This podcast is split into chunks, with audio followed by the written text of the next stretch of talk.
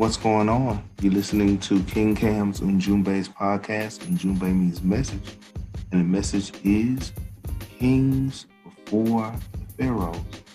Yeah, I said it. The kings before the pharaohs. We're going to discuss the followers of Horus or Heru, um, or they call him Shimshu Heru. Uh, last time we discussed the Nile River, uh, Egyptian origins, and uh, that King Horus or Heru was a real person before he became a myth, a legend. And those that came after him donned the name or titled the followers of Horus. So we're going to talk about that. They became so popular that according to the book of Coming Forth by Day, the followers of Heru were worthy of emulation.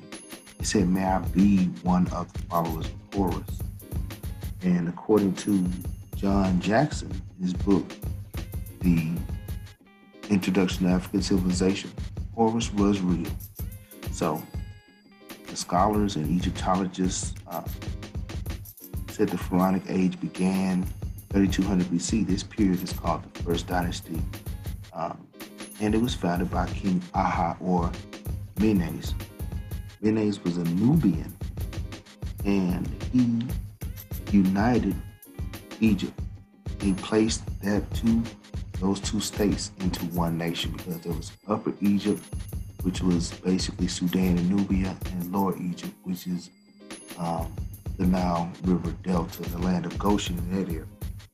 And so he united that because they had separate kings, separate uh, governors, and rulers. So they united. And however, um, as time unfolded, the idea went on to assume that the Sphinx was around the same uh, age as the pyramids, which they were not. The Sphinx, on record, is 10,500 years old, which which makes it older than even the first dynasty dynastic period. So, in doing this, we will have to identify that there were kings and pharaohs long before this, and they were called the shining ones and the followers of Heru.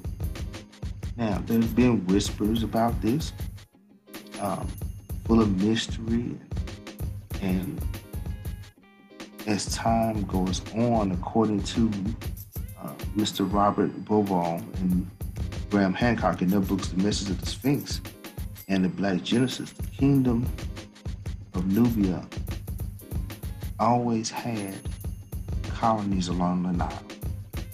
And they were more ancient than the modern, what modern historians call ancient Egypt.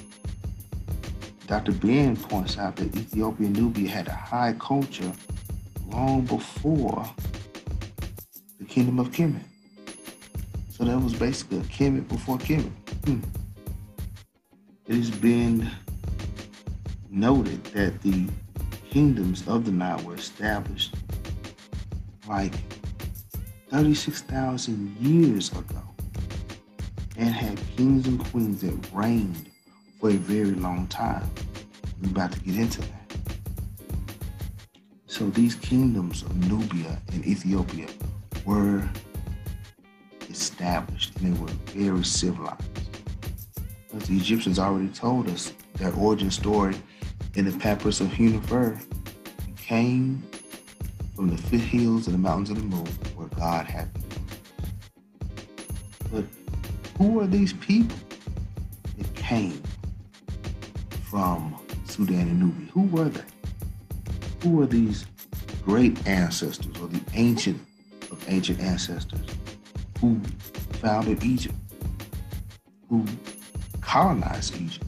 Yeah.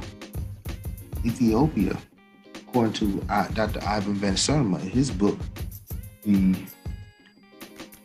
Egypt Revisited, he said that he knows that Ethiopia said that Egypt was a colony of theirs. Interesting. So, these great ancestors um, wrote their story. Even the Greeks mentioned that the Egyptians said where they came from. So why are we going with these so-called modern historians saying that they came from aliens and things like that, where Egyptians actually said that, hey, we came from Uganda and Kenya area. And there were kings before our king, queens before our queen.